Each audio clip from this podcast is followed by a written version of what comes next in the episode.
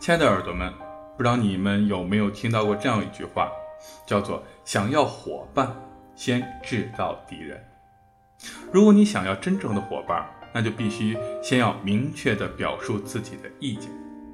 对你的意见，自然会有人认为值得支持，和有人认为完全不是那么回事儿。想要得到全部人的赞同，可能并不现实。但是和自己意见相符的人加深关系，那不正是我们之间交流的本来目的吗？